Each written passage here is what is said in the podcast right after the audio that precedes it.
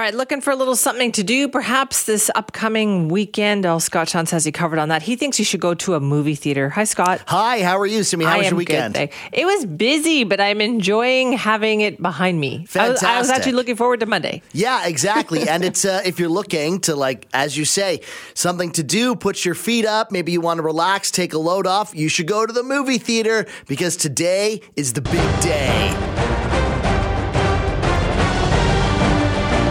Great song. Mission Impossible Seven. Seven. Dead Reckoning Part 1 comes out in theaters today. There was some early screenings last night. Today is the official opening day, which is kind of funny because it's Monday. I think they're trying to get a huge, huge, huge opening weekend. So, like, next They will, weekend will be though. the first official opening weekend. Yeah, but it's going to be huge. So I haven't gone to see a movie in like a year. I think the last movie I saw in the movie theater was probably uh, either Top Gun Maverick or the last James Bond movie, which I can't remember when that came out. So Right. sometime in the last year. Yeah. Those were the last two movies I saw. And I had said to myself, the next movie I will go see in the movie theater is this one. What is the deal with Tom Cruise? Well, the guy, he has somehow managed to um, shed this like uh, Scientologist crazy person image, even though that still kind of persists. But I feel like people have kind of taken on this idea that like yeah that's who he is but we love him anyway because like you say top gun maverick last movie i saw in the theater and now this movie i'm intent to see on the theater because he does this whole um, marketing campaign around i made these movies to be seen in theaters and they're so so good do we love Tom Cruise or do we just have an appreciation for the movies that he makes? Because that's what it is for me. Like, I get that there's lots of issues there, but then you go and you're like, man, that Tom Cruise knows how to make a movie. And that's the thing, right? The movies are good.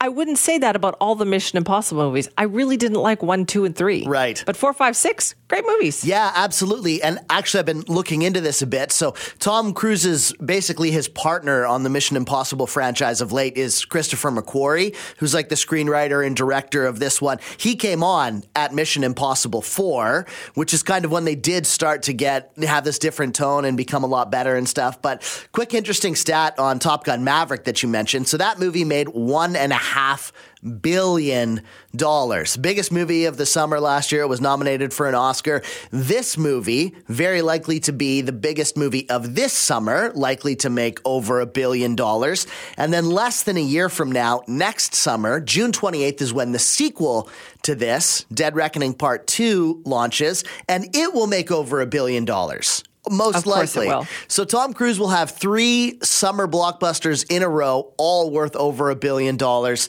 There is no bigger movie star on the planet. So he has developed a reputation in Hollywood as well as being the the star who saved movie theaters. And in fact, I guess Steven Spielberg said this to him at the Academy Awards luncheon.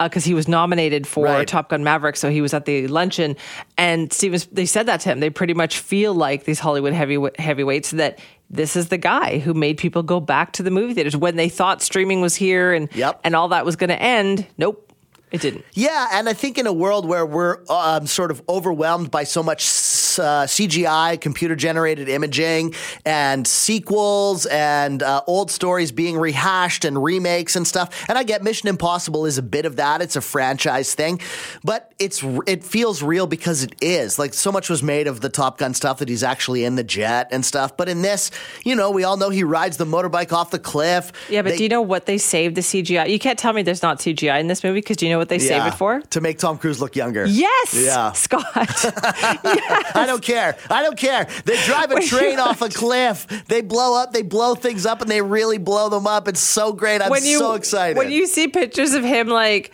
like paparazzi pictures are on the red carpet or whatever, you're like, oh yeah, okay. Even Tom Cruise is not immune to getting older, right? Because he's like sixty something Yeah. now. And then I see the commercials for the movie, and I'm like, huh. That is not what he looked like Yeah. when I saw him standing on the red carpet. yeah, totally. And all the other characters in the movie, like Ving Rhames, has been in in this movie franchise the entire time. Yeah, he's aged. 27 years, right? Wow. He's playing been playing Ethan Hunt for 27 years. And the rest of the characters age, and Tom Cruise just looks the same age. And they keep getting, you know, new female co-stars to go along with him because Hayley Atwell is the person who's in this one as the female lead. Well, I will go see this. This is next on my list. And, and I guess the big thing here is that other movies so far this summer have not done well. Yeah. Right? Indiana Jones did not perform as expected. Like everything has been a disappointment. The Flash has been a disappointment. So there there's a lot riding on this one. I certainly think so. And I definitely think the hype is there. I mean, I want to talk about it. I'm going to see it one day this week for sure. Wow. And uh, yeah, I We'll think see. it's going to be the movie of the summer. 99% fresh on Rotten Tomatoes as well. I would love hear from people out there about what is the next movie that you actually do want to go see in a movie theater.